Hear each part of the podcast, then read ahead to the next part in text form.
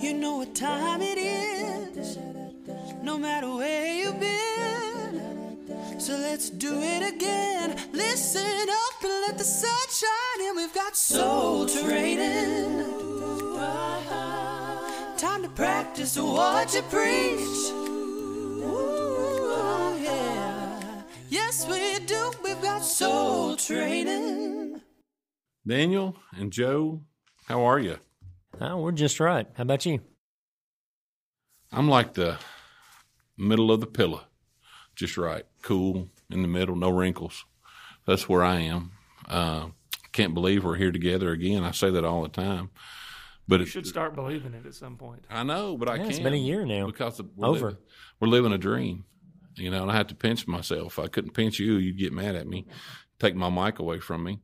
Um, this is uh, since you mentioned it's it's been a year, which I think is awesome. It's been a year for what? It's been a year since we've been on the air. We've been trying to make an impact, move the, move the needle, introduce others, introduce some people to Christ, and strengthen not only our walk but other people's walk. So we're going to talk a little bit, just a little bit of reflection, maybe, but also think about. Um, we uh, with saying that been on the air for a year, we've gotten some great feedback, which driving, which drives uh, our content a little bit and is driving our decisions to kind of address some things today. Yeah, and we love it. It really makes our job easier coming up with topics if we have questions from our listeners. So, hope if, if time allows, we're going to tackle two questions today. So we're getting more bang for their buck if Yeah, they tune That's in. That's awesome. Which, you know, as a, a plug right here at the beginning, dear listener, we would love to have your uh, feedback, your questions, and thing, uh, your your conversation about stuff we've already talked about or things you'd like to hear us talk about. Send us an email. We we want to hear uh, about it. And with that being said, Joe, do you want to introduce kind of our big idea? You're going to let me introduce it after over a year? Okay. yes. Well, I mean, you know, it's uh, patience is a virtue, and we've wanted to see how patient you've been, and you're obviously very, very patient. I don't know about that. Okay. So we had a, a listener ask a question, and we're, we're going to answer the question, but go into kind of a broader topic. And that question is this listener had a, a family member who was elderly, and the elderly member of the family, a faithful Christian, um, just getting to that point in their life where they know it's at the latter stages and they're wondering have they done enough? Have they worked hard enough? They're scared that they haven't. Um, and how, how do we how are we as soul training going to respond to that to help this this person out? First of all, I think to ask the question is to I always say to ask, ask the question is to answer the question, but I think to ask the question is to also show concern. That's a good thing.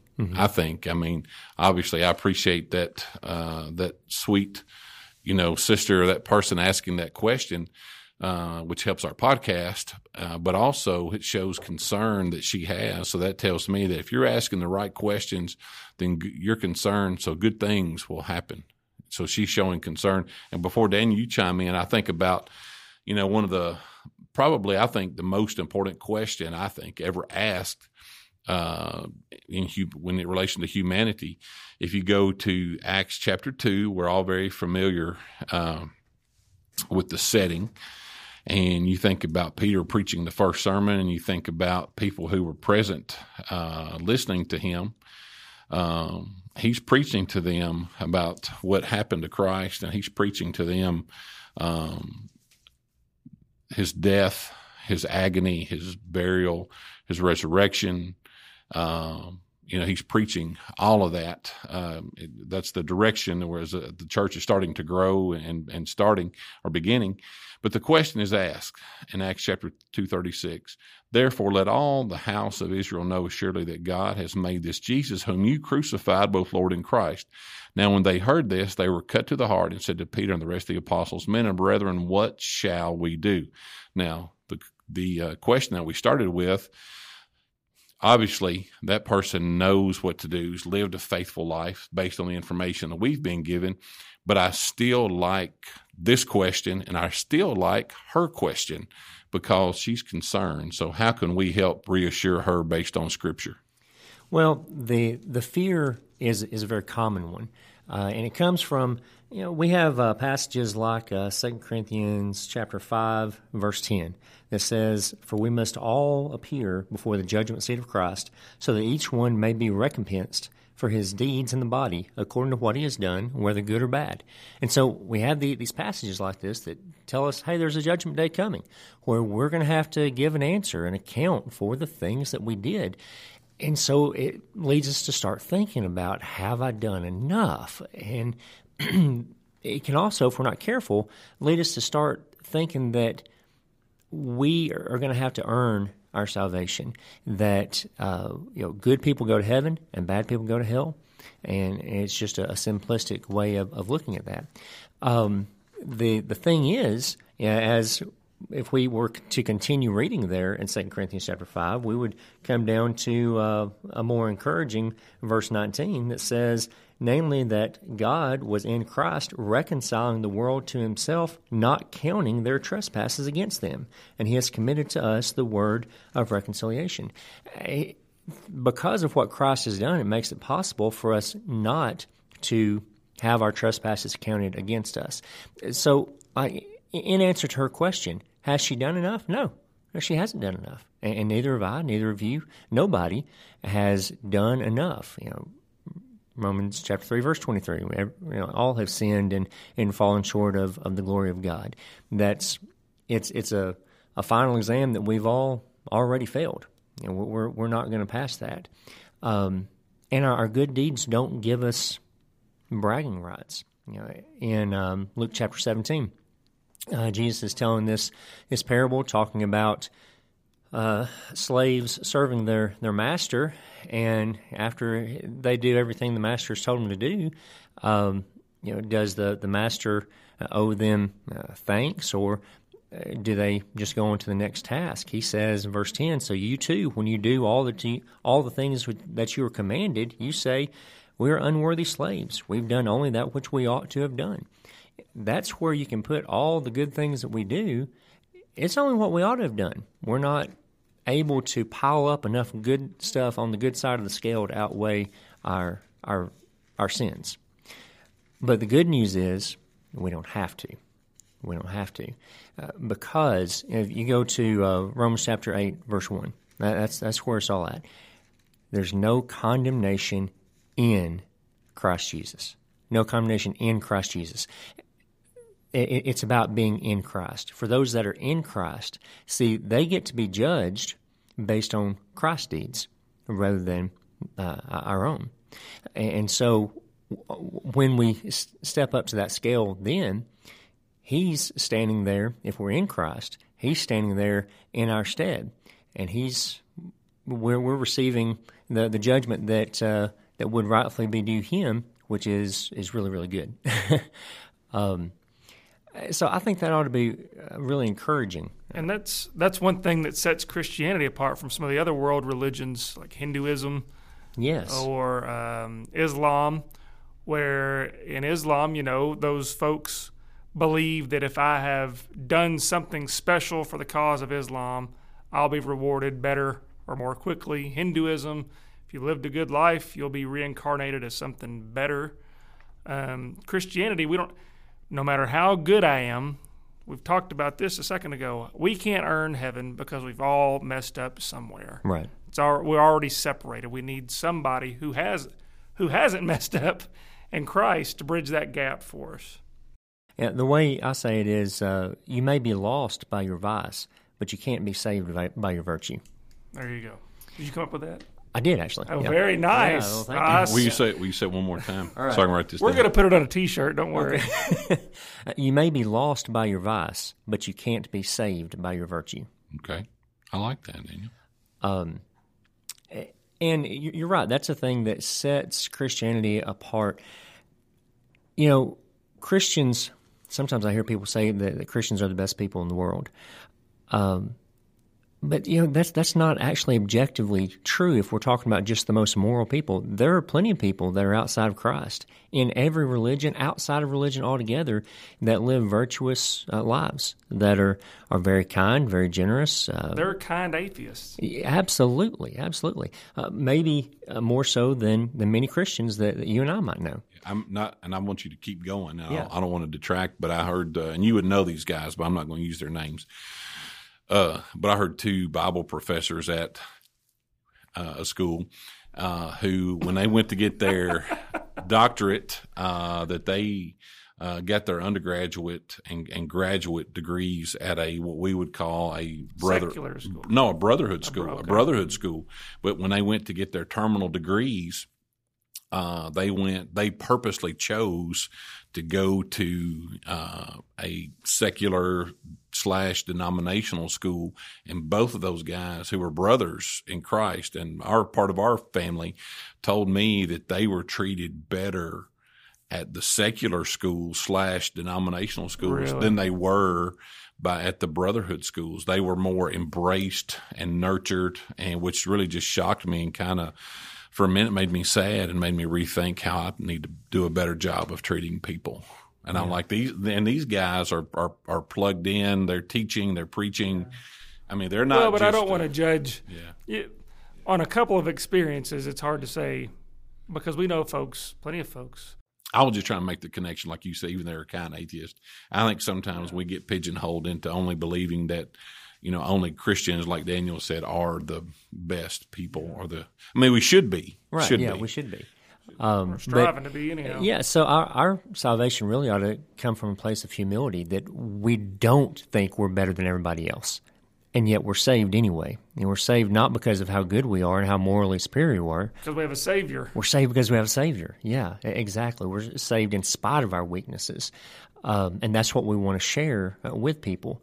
And so, a couple of things I, think that we ought to make sure we include in this conversation as we get rolling here. One is one more item of, of encouragement that I would want to offer to, to this listener. Uh, and then after that, uh, if if we have this assurance, what's our motivation to do good? If we're saying that we're not saved by our good works, well, why do good works? Um, so first of all, let's look at uh, 1 John chapter 2, verse 1 and 2. There it says, My little children, I'm writing these things to you so that you may not sin. And if anyone sins, we have an advocate with the Father, Jesus Christ the righteous.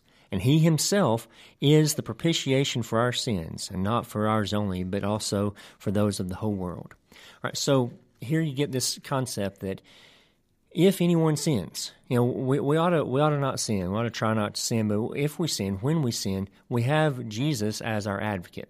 And so, I, you know, growing up, I sort of pictured him as as our our lawyer, and uh, in in my younger days, I imagined him. Uh, you know, what what what what's he doing as my lawyer? He's he's laying uh, my, me on the mercy of the court and saying, you know, Father, I, I know he's messed up again, um, but you know, let's let's just give him another chance. Uh, let's let's just have a little more grace with him. Give him a break. I know he keeps messing up, but that's that's not really what a lawyer does. A lawyer lays out a legal defense, and he's make he he has a legal defense to offer on our behalf, and that was included in verse two that he himself is the uh, is the propitiation. That means he has paid that debt due for our sins, and so he can make the the legal case before God the Father that you know Daniel has sinned. I've paid the penalty for Daniel's sin. It would be unjust for you to require that penalty again in Daniel's hand. You know, and I heard a, a, a minister say from the pulpit recently that uh, Jesus, our advocate, our lawyer, only takes guilty clients. Uh, yeah, I, I heard somebody say that too. Uh, I, I thought that was pretty good. It was a preacher, uh, a preacher named Allen. Yeah, We'll put that on a T-shirt too. that's right. Well, it's It, gonna- it- it was a good one. We're going to run out of shirts. You got front and back, man.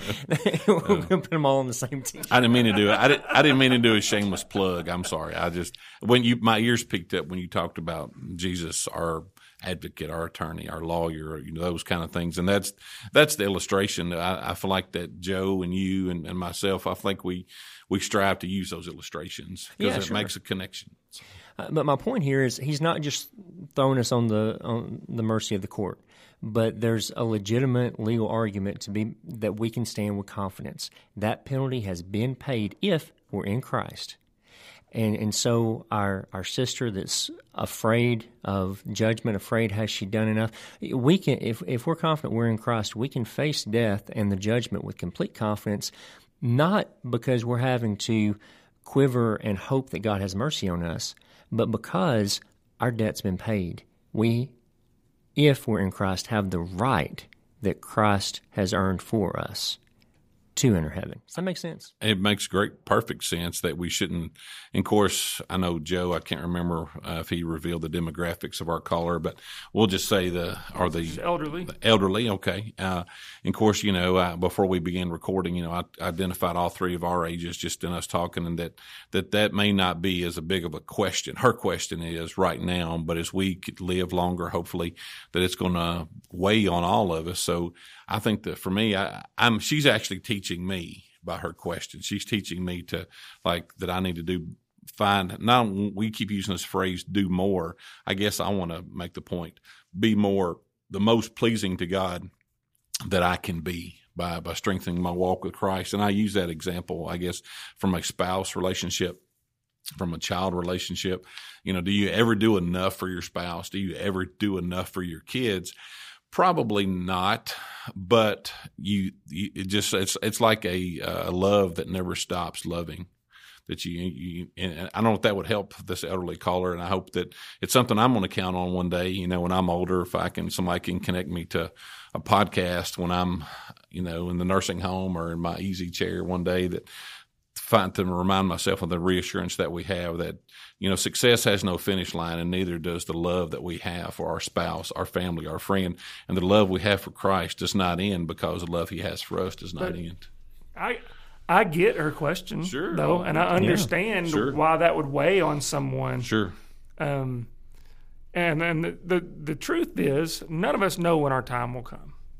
Um, so we need to be doing the things we can right now for Christ. But that's where she's teaching me exactly. But you've mentioned what's the phrase you always say? There's no retired Christians or uh, let's see i can't if you you can't find retired christians in the dictionary maybe i don't know you're gonna get me in know. trouble you're gonna get me in a lot of trouble joe dano's already got me in a little trouble But the point is, no matter what our stage in life, there are things we can do to help each other. There are things we can do to encourage each other. Um, you never want to say just pray for somebody because prayer is a powerful thing. And so, if you're unable to do certain things, um, hopefully we're we're able to to still pray for each other, and that's that's a big encouragement. If someone comes up to me and said, "Joe, I know you've had a hard time lately, and I have been praying for you," that that's a big encouragement, Sure, big help. And and I don't. Uh, the only little I guess point I wanted to make too is, um, you know, I guess twofold. I mean, this person is elderly, is older, and like you said, probably can't get out and, and maybe maybe I don't know, maybe can't attend services or or maybe can't go to things to be edified and uplifted and all those things. Um, but yet we can also encourage her and that situation or others in her situation to read, to maybe reach out to the local. It's an opportunity for the local church.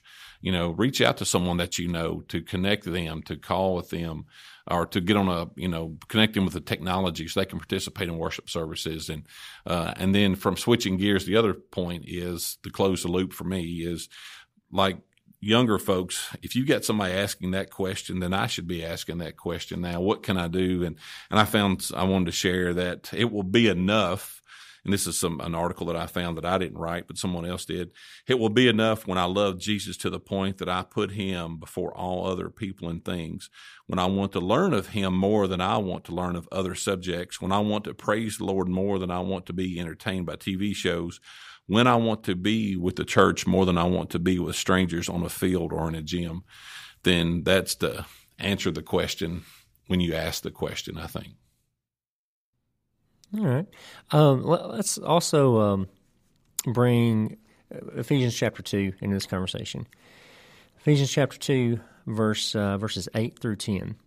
There it says, For by grace you have been saved through faith, and that not of yourselves, it is the gift of God, not as the result of works, so that no man may boast. You know, we talked a minute ago about how our good works don't earn us bragging rights. Uh, verse 10 For we are his workmanship, created in Christ Jesus for good works, which God prepared beforehand so that we would walk in them. So we get in those three verses this important dual concept that we're not saved by our good works, but we are created to do good works. So, in doing good, filling our lives with good works, we're, we're fulfilling our our purpose in creation. And you know, any anything that, that you get when it's doing its designed purpose, that's when it's that's when it's happiest. That, I like what you said that faith basically fuels us to work yeah, to, to do those works. Um, but go ahead. I like right. Well, it, it comes naturally. It's you know when when you recognize what Christ has done for you, when you uh, love Him, when you have a faith that is is a active faith, a saving type of faith, it's going to be filled with works. Works are going to be the evidence of that faith, and, and it's just going to flow forth naturally. You don't have to tell uh, people, "Well, you ought to do good things." They're going to want to do good things when they had this type of faith based on what Christ has done. And that, that could even be looked at as evangelism to some degree. Yeah, as a as part of the Great Commission is if we're if we're going out doing good for other folks mm-hmm. and they see the light of Christ in us, that might spread the word somehow. Right, right. I don't, and you go ahead. Well, the the motivation for our, our deeds I think is really important. Jesus talks a lot about motivation. In the Sermon on the Mount, he's constantly talking about motivation and the reason we do things. Um, you know, when you're, we're all married. Um, when your anniversary is coming up, if you give your wife uh, a gift and your motivation for giving that gift is, well, you know, as part of being married, uh, you're sort of socially expected to give a gift of some sort to your uh, spouse for anniversaries. And here the calendar says our anniversary is coming up. I don't know how many years it's been, but anyway, Joe, here. Can you, can you, take what he's doing and kind of splice that? We can create something oh, and send that to his. That. No, no, no, send no. that to his wife. I'm going to do it before this episode releases. Wow, you know, we're talking about good works and love here. I mean, why why would you want to? I just like uh, how you were saying expressing yourself. I like it. It's, it's so kind of like he'd been thinking that for oh, a while. No, no, no. anyway, so if you were to approach it with that attitude, that's not going to be received very well by your spouse. But if you, you know, regardless of what the gift is, you can buy a really nice, expensive gift, but you present it like that, and they're, you know, that's not going to do much good for you. But if you present it because you're saying, "Hey, that's another." Year that God has blessed me with you. This relationship is just so important to me. I, you're such a blessing in my life. I want you to know that I, I love you. I want to honor you with this this gift. You have that type of attitude, and the gift, same gift perhaps, is going to be received much much better. I've always heard it's the thought that counts. Well, yeah, it it is. Um, and the same is true in our service to, to Christ. If we're serving Christ, if we're doing good works just to check off a list, to try to build our case that, hey, I've done this for you, God, and this for you, God, and this for you, God, that's no good. But if we're doing our good works, if we're avoiding our, our vices because of what Christ has done for us and we love Him and we want to please Him, just like we want to please our spouse, we want to make Him happy because of what He's done for us, that's going to, it's going to, there's going to be a lot more joy in the good things we do because we're going to be doing them out of out of love uh, instead of out of obligation. We're going to be happier doing it. We're going to do a better job of it. We're it's not going to be burdensome, um, and we're going to have a lot more security and less fear in what's going on. You know, the Bible says, "Perfect love casts out fear." We don't we don't want to be facing uh, death with with fear. I like the, the phrase that you just said. and I'd written down here. Out of we do we do out of love, not out of obligation. And and this is I gotta go back to what Joe's point uh, about the evangelism point real quick. James chapter two verse twenty six says, "For as the body without the spirit is dead, so faith without works is dead also." Not that you're trying like you you know we there's been batted around so much in religion. Well, you're trying to work your way into heaven. You're just trying to work your well, no. You're our faith is fueling my work. That's what's pushing me.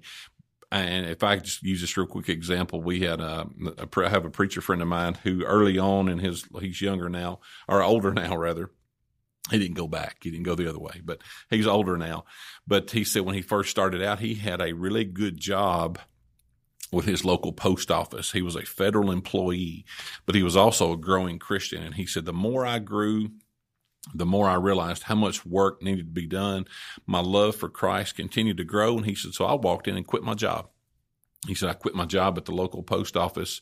This has been probably 30 plus years ago now. And, uh, because I wanted to serve in the church, I want to serve Christ more. But he said what fueled him was not obligation, but because of love. Okay. Well, yeah, Alan dabbed for those that uh, everybody except me and Daniel can't see him. I still wish we could go live or something on Facebook just once. Maybe, well, we're working on some things, or maybe that'll happen. Okay. Okay, I'm sorry. No, look, they're dropping a teaser out there. Well, maybe. Yeah. It's, it's maybe a teaser. Uh, Sure. Was there anything, because we, we do have one more thing we need to go over, another listener question I was going to, I love these questions I know, isn't it good? because somebody's listening. At least two people. uh, is there anything else you want to say, Daniel? Uh, no, we can go into the. Well, uh, I. I think to recap this question one, you can't earn your way into heaven. right. Two, no matter what your stage in life, there's still things you can do. Mm-hmm. Three, um, we don't ha- we don't have to do those works because we have someone that's done the work for us, and and Jesus, we have a Savior. What's a good four? A good four uh, for me. As I just again, I go back to try to put my walk in that lady's shoes. You know, if you're 80 plus years old and you're just thinking, have I done enough?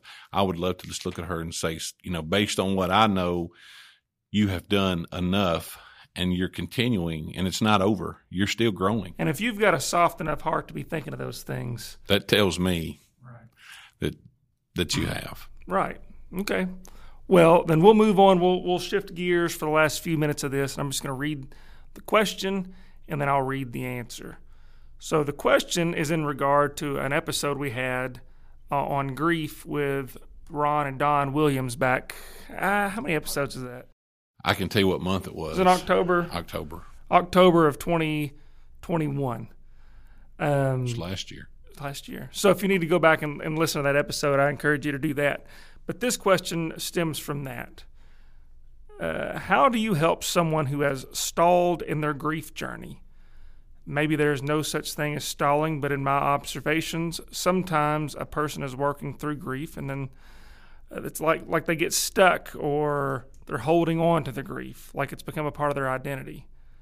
How can I be both compassionate while being helpful? And we reached out. Alan reached out to uh, Ron Williams and got it back. Man, this response was pretty quick. Uh, so Ron's, I'll just read his email word for word. Ron says, "Alan, great to hear from you. Excellent question. I do believe it is possible for some people to waller in their grief or get stuck, as this person said. It is good the grieving person has begun to work on their grief. Congratulate them and tell them you're glad they have started. It's a positive reinforcement. At the same time, kindly point out to them that they are not moving now and ask what the caregiver, can do to help them proceed. Now, listen to their answer. If their answer is a problem the caregiver can help with, then do so. If their answer is one of self pity or wallowing, then push back and remind them that they, the grieving person, is the only one that can help in that regard. Then do something none of us like to do, and that is just go away. Leave them alone for a period of time and let them see they need to move forward. This is not easy, but it's necessary. I suggest a week or so, depending on how po- on how possible this is and how the relationship or closeness the grieving person and caregiver are in their lives. And he says, perhaps this will help And if they need more help, they can reach back out to us. We'll get them in, t- in touch with the Williams boys, and they'll help them. Take it away, guys. I think that was a great answer, Yeah. and um, and I can see how how that can happen to somebody.